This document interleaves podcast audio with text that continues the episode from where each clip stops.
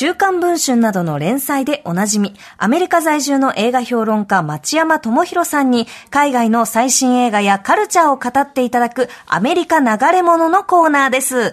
町山さんはい、町山です。よろしくお願いします。よろしくお願いします。はい、えー、先週はね、あの、えっと、あれだ、あの、歌手の、えあ、シネイド・オコナーさんに。シネイド・オコナーさん、すいません。あの、急に、ごめんなさい、ポッと、は、はーってなっちゃって失礼しました。私も先週町山さんと初めましてで、ちょっと驚かせてしまったんですが、はい、今週もどうぞよろしくお願いします。どうぞよろしくお願いいたします。はい、ということで、えー、早速今日ご紹介いただく映画は、はい。今日はマイ・エレメントというアニメ映画をちょっと紹介させてください。はい。はい。今、主題歌がかかってますけど、はい、えー、マイ・エレメントはもう日本で公開されてるみたいですね。はい。えっ、ー、と、先週の8月4日から公開中です。はい、はい、はい。これ、いわゆるあの、ピクサーアニメというやつなんですけども、うん、ええピクサーっていうアニメ会社がありまして、うん、トイストーリーとかね、えー、ずっと作ってるんですけど、えー、うちの近所にあるんですよ。ねえあ、そうなんですか、はい、そうなんです。あの、えー、僕はバークレーというところに住んでるんですけど、えー、えー、エミリービルという僕前住んでたうちのがね、ピクサーの裏だったんです。えすごい私、実は取材で一度ピクサー行ったことありまして。えー、えそうなんですか？そうなんです。じゃあ、町山さんのお宅の裏まで行ってるってことね。行ってたんですね。本当に？あ、あそこ行ったんですか？エミリービルに。あ、はい。あの、なんか確かその、ピクサーのその本社に行って、で、はいはい、えっと、あの、恐竜の映画を、えっと、はい。恐竜か、アーロと少年。そうです、アーロと少年の取材で行きました。はい、はい、はい。はい。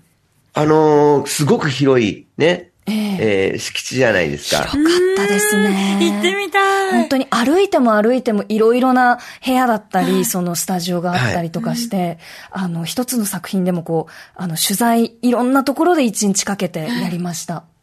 ああ、あれね、昔ね、中にね、サッカーできるところまであったんですけど、えー、あの、アニメーターの人たち、運動が嫌いだから全然使わないんでなくしちゃいましたね。ですね。しょうがねえなと思いましたけど。あの、中入りました？入りました。はい。あ、あの、それぞれのアニメーターの人たちが、なんか部屋のようなブースっていうのを持ってったんですよ。はいはい。あ、なんか、そのこう、おぼろげな記憶ですけど、小部屋がたくさんあって。そうそうそうはい、という意味、なんかこう、イメージがありますね。もう中に住んじゃってるから、あの人たち。はいはいはいはい。す、すごいいっぱい自分、おもちゃとかいっぱい歌ったでしょなんか、そのこう、お話をする花、あの、部屋とは別に、こう、いろいろなところ、ふわっとこう見せていただいたんですけど、そのブースごとに、なんか人となりが見えるような感じは、そうそうそうはい、ありましたね。自分の砦にしちゃってるんですよね。まあ、オタクの人たちなんで、やっぱりね。アニメ会社なんでね。はい。はいだからまあ、あの、ピクサーは昔そういう人たちをなんとか、あの、まずね、恋愛させようとしたりとかですね。へ そう、しょっちゅうね、パーティーやったりね。なるほど、なるほど、はい。でもだいぶ、もうやっぱり人間的な部分での成長がないと、なんないってことで、うん、いろんなとこ連れ出したりとかね、その当時、僕が行ったのはモンスターズイングの時だったんですよ。すごい昔なんですけども、はい、その、あの、食べ物とかもほっとくと、あの、ポテチとかしか食べないから、あ の、中にレストランがあって、はい、それぞれのその人たちのために、あの、こういった食べ物もあるんだってことを紹介してって、食生活までね、全部面倒見てて大変だったですけど、その当時は。すごいですね。はい。仲良くなったと思いますね。はい。あの、その、言ったのアーロット少年っていう映画ですよね。はい、そうです。うん、素敵な映画でしたね。はい。それの監督の次回、あの、次の作品がこの、マイエレメントなんですよ。そうなんですね。はい。そっか。あの、会いました？ピーターソン監督。なんかあの、ピーターソン監督のお写真を見たときに、はい、あれ？私この人知ってるなって思ったんですよ。会ってるでしょ。会って、お会いしてたんですよ。だから本当にあの、うっかりだったんですけど、お会いしてました。はいすごい。はい。羨ましい。で、あの、韓国系のおじさんだったでしょ？ええー、もう、そうですね、こう、ぷにゃんとした感じの。そうはい、そうですね。はい、ぽっちゃり型のね、うん、はい。メガネかけて。優しい感じの方でした。はい、で、その彼の次の作品なんですよ、今回。うわー、気になる。はい。ああ、そっかそっか。じゃあ、合ってるんですね、監督にね。はい、いやいや。あのね、えー、マイ・エレメントってのはね、ピクサーとしてはね、初めての大人のラブストーリーです。うん、はい。主人公は子供じゃないんですね。うんうん、はい。で、エレメントっていうのはね、元素という意味なんですけど、うん。はい、あの、水素とか酸素とかそういう元素じゃなくて、うん、あの、もっと古代ギリシャの人たちが信じてた、あの、4元素がありまして、えーはい。えー、昔の人はね、火とね、火ってファイヤーね、うん、あの、炎ね、と、えー、水、ウォーターと土、うん、あの、と、風が物質の4元素だと思ってたんですよ。風ってのはまあ気体ですけどね。えー、はい。で、中国はね、これに加えて金属が加わって5元素が物質の元素だと思ってたんですけど、えー、まあ、それは古代の話でね、あの、どっちも間違ってましたけどね。で、これはその、えー、古代ギリシャの4元素である火、水、土、風の4元素が住んでいる、えー、エレメントシティという街の話なんですよ。で、主人公はエンバーという火の女の子で、はい、えー、その子がウェイドという水の男の子と、えー、恋をするっていう話なんですね。はい。だから水と火の恋だから、まあ正反対なんでありえないってことで。真逆ですよね。まあ、真逆なんですよ。うん、えー、ロミオとジュリエットみたいな、うん、えー、まあ禁じられた恋の話になってるんですね。なるほど、なるほど。はい。はい、で、えー、この火の人たちは、あの、まあ体が燃えてるわけですけど、常にね。うん、はい。で、水の人たちは流体なんですよ。うん。これはだから、昔はできなかったアニメーションなんですよね。そっか、そのキャラクターが常に形がその、はっきりアウトラインが決まってないってことですね。そうなんです。変わり続けてるんですよ。ああ、すごいな。すごいな。へ動き続けてるだけじゃなくて、背景とかが透けて見えますんで。わあ、うわ、大変なアニメーションですね。アニメーションとしては技術的に非常に大変なんですね。へえ、大挑戦ですね。はいそう、それで、その火の人がいると、その周りに火が映り込んでるんで、えー、背景にもね、照明当てなきゃなんないし、はい、技術的にも大変なんですけども、えー、だから随分進んだですよ。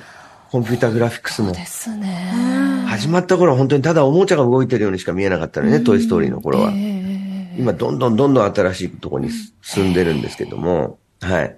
で、えー、この火のアンバーちゃんは、お父さんとお母さんも火でね、で、えー、コンビニをやってるんですね、下町で。はい。で、水の男の子のウェイド君は、下町じゃなくて、えー、山の手の方の、うんうん、えー、超高層、まあ、なんていうんですか？あの、ね、えー、高層マンションに住んでるんですね。うんうん、奥マンションみたいな、奥ションみたいな。そうです、そうです。はい。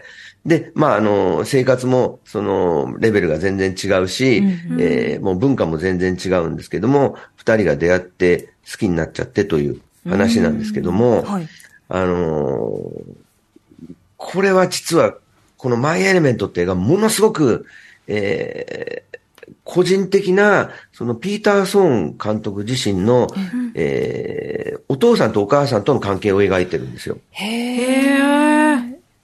これ、ソン監督、はい、なんか言ってませんでした？彼の背景について会った時。いや、お会いした時は、そこまで、もう、あくまでその作品のお話を中心に伺ったので、ああ、そうなんだ。ご自身の話までは聞けてなかったと思います。ああ、そうですね。はい。今回は、と、とにかくすごく彼の、まあ、なんて個人的な体験を押し出してて、で、えー、彼のお父さんとお母さんは80年代に、えー、アメリカにやってきた韓国系移民なんですね。で、えー、ニューヨークの下町のブルックリンっていうところで、本当にコンビニやってたんですよ。へえ。あ、じゃあ、はい。エンバーの。重ねてるんですね、親御さんと、ね。そうなんですよ。はい。でね、えー、80年代にね、韓国の人がね、いっぱいアメリカに渡ってきたんですね。うんうんうん、で、その時のビザがね、その、なんていうか、投資ビザみたいなやつで、アメリカでビジネスをやるためにお金を、えー、韓国から持ってきたんだったらビザを出すっていう、えー、形だったんで、あのー、アメリカのその非常に危険なところにある酒屋さんを韓国の人たちは次々と買って経営したんですよ。ほう。で、まあ犯罪が多いところでみんなやりたがらないっていうところに、えー酒屋を買って、それを24時間経営のコンビニエンスストアにしてって、で、一生懸命お金を稼ぎ、稼いで、えー暮らしてたんですけど、そういううちだったんですね、このピーターソン監督のうちも。で、彼はでも、あの、まあなんというかですね、えー白人の女の人と恋しちゃったんですよ。うーん。で、結婚したんですよ。はいはいはい。で、このえ映画の中で、マイ・エレメントの中で、このえファイヤーの、その、エンバーちゃんに、おばあちゃんが死ぬ間際にですね、臨終の時にですね、あの、火と結婚しなさいって言って死んでいくんですよ。あじゃあ自分と同じそのルーツを持つ人とうんうん結婚してくださいって言そうなわれんですよる。うん。それね、ピーターソン監督がおばあちゃんに言われて、あの、韓国人と結婚しなよって言われて、うんそのことが元になってるそうなんーですよ。へえ。すごいもう本当詩小説みたいな映そう。なんですよねそう。だからね、えーピクサーがね、他のアニメ会社とすごく違うところっていうのは、はいあのーこの間のあの、えーまあ、私時々レッサーパンダっていうね、えーアニメはいがあったんですが、あれはトロント出身の中国系の、うんえーまあ、娘さんとお母さんとの関係だったんですけど、はいあれも監督さんの実体験なんですそよ。うなんだ。そうなんです。面白いです本当のことなん面です。白いな。そう。あの、思春期になって男の子に目覚めちゃって勉強しなくなっちゃった時の話を元にしてるんですね。監督さん自身が女性監督なんで。うんうんで、今回は男と女をひっくり返してるんですけど、監督自身が男なんですけども、えー女の子の話にしてるんですね。はい。で、ピクサーがすごいのは、その、まあ、制作費に、それこそ何十億円もかけてるわけですけど、うん。すごい個人的な話を元にしてるんですよね。いや個人的マーケティングして、うんうんうん。ね、あの、一般の人たち、子供たちに受けるなんてどういうものか計算して作りましたっていうのと違うんですよ。私自身の語りたいことを語りますっていう。のに、その、まあ、ものすごい資本を投じて作るっていうところはね、ピクサーのすごいとこで、はい。でね、あのーそれ、それが分かってみるとね、結構面白いのは、その、はいえー水のウェイド君が、うんうんその、まあ、彼女を好きになっちゃったエンバーちゃんも好きになっちゃったから、うん。エンバーちゃんのその、両親に好かれようとして、うん。その、エンバーちゃんちの家庭料理を食べるっていうシーンがあるんですよ。ほいけるそうすると、火だから、ええ火を食べてんですね。うん。う。水が火を食べると。そう。うんだ水なのに、ウェイド君は火を食べなきゃなんないわけですえよ。えと、体の中に火を放り込むと、まあ、蒸発してね、気化してね、うん。大変なことになっちゃうんですけど、そうですよ体がね。そうですね。うん。沸騰しちゃってねな、くなっちゃいませんか？なくなっちゃったりもするんですけど、まあ、なくなりゃ水蒸気だから、ええあななくなってまた水に戻るんですけど、ええね。だそれは、そのね、えー熱い食べ物っていうのを、うんその、英語ではホットって言いますよね。あ、はいはい。でも、辛いもホットなんですよ。ああ、うんうんうん。英語では。はい。なんだからうんうん。うん、そのシーンっていうのは、韓国系の辛い食べ物を、あの、韓国料理に慣れてない人が食べるっていうシーンが元になってるわけですよ。ああ、なるほど。ね。だから、すごく、あのーまあ、水と火の話っていうと、まあ、SF みたいな感じかなと思う人も多いと思うんですけども、すごく、ニューヨークの、まあ、移民たちの社会のね、リアリズムみたいなものを描いてて、なるほど。であとね、水のうちの子人たちはね、ええ。やたらとその、なんていうか、なんていうか、しなんつうんだろうな、これな、難しいんですけど、親密すぎるんですよ。うーん。これね、それでやたらと泣くんですね。はいはい。感動して。ええ涙もろいんだ。涙もろいんです。感情を表に出して、で、なんていうか、慣れ慣れしい感じ？ああ、じゃあすぐこう、わーってハグをしてきたりとか、そうそうそうそう。なんか気づいたらずっと一緒にいるとか、あのね、アジア系の人がね、アメリカに住んで、僕もう25年以上住んでますけど、はい。まだ慣れないのはハグなんですよ。ああ、ハグはなハッカこれ慣れない。え、町山さんは、こう25年アメリカで暮らしていて、はい。ハグってできますか、自分からはできない。あ、そうですか。そうなんだ25年いても。やっぱり慣れないですよ。特に、その、夫婦間で会った時に、ええ相手の奥さんが抱きしめてくると、おそれ困るですよね。まあ、そうか。私でも、フィリピンとスペインの血が流れてるので、ハグは結構誰にでもできるかもしれないです。子供の頃からずっとそういう風に育ってきてるので。お母さんはもう何かとハグハグ、ハグです。そうでしょう。フランスとかの人だとキスしたりするよね。あ、そう、ほっぺとかでもあそう全然ですよねスッてしてきたりそうとか。。ロシア系の人だと男同士でキスしますよ。あーだ全部違うから、ええで、やっぱり すごく慣れないんですけど、うん。ちょっと、もぞもぞっとしますよね。そうそう、どうしようって感じでね、触っていいのかなと思うわけですよ。ええ人妻ですよ、相手。いやいやいや。でもまあ、ねあくまでも挨拶ですけどね。でもそ、うまあ、戸惑う感じはありますね。うん。そうなんですよ。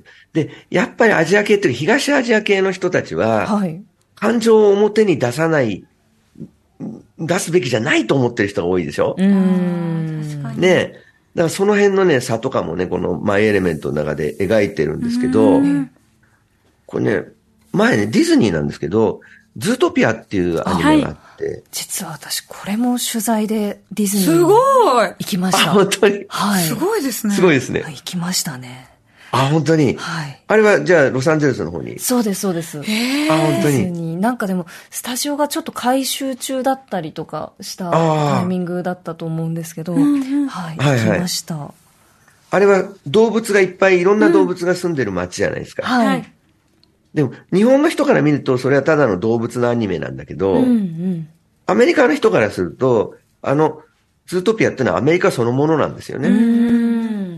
うん。いろんな人種や民族が住んでいて、大きさも違うんだけど一緒に暮らしてるっていうね、リアリティなんですよね、あれがね。はいはいはい。その絵はね、すごくね、あのーアメリカの人が見るのと日本の人が見るのではかなり違う。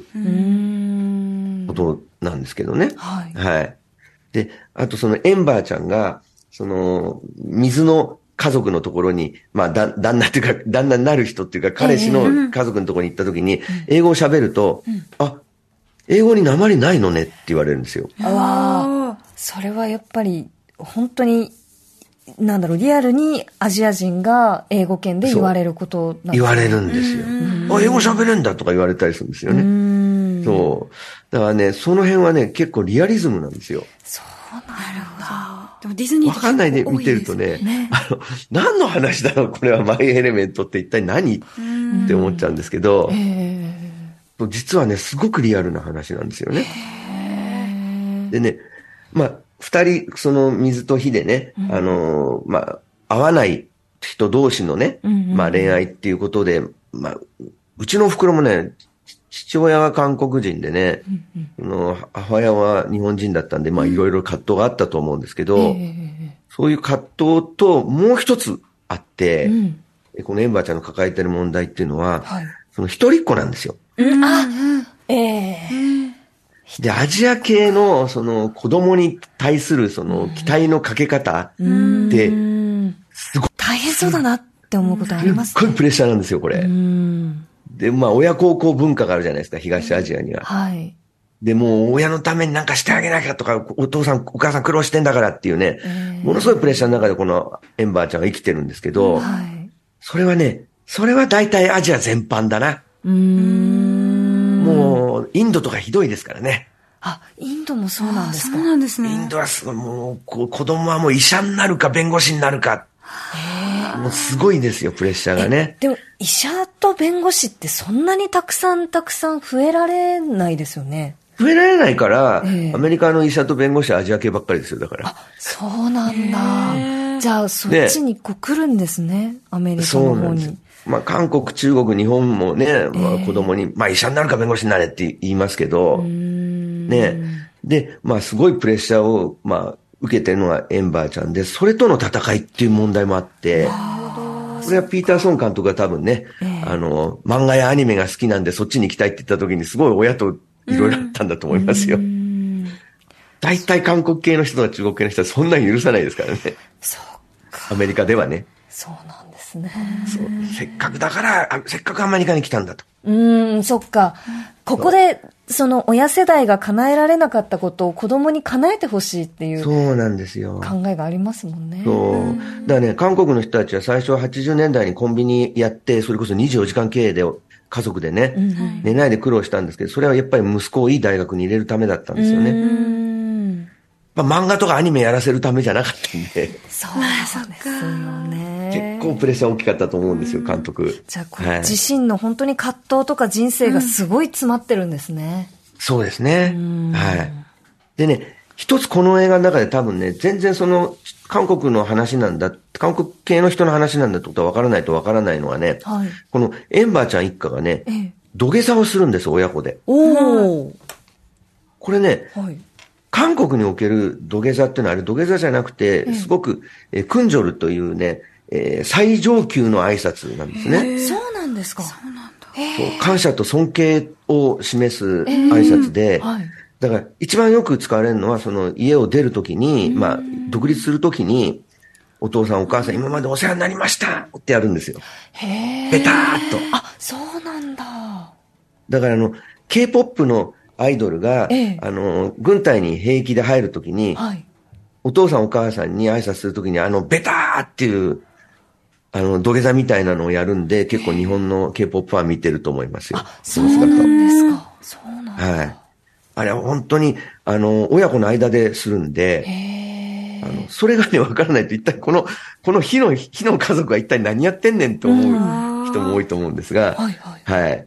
その辺はね、えー、分かってみると結構いい話なんですよ。そうですね。はい。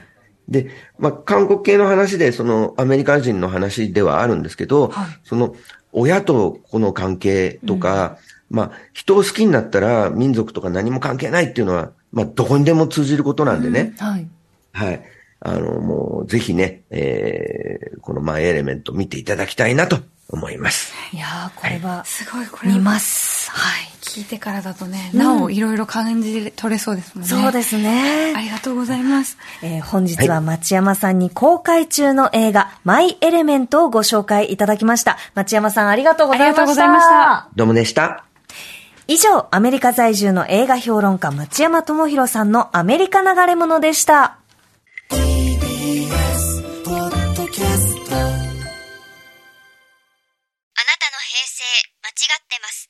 平成の全てを目撃したと自称する町浦ピンクが真相を激白。僕もモーニング娘。のメンバーとしてデビューする予定やったんですよ。TBS ポッドキャスト「巨子平成」毎週金曜日更新。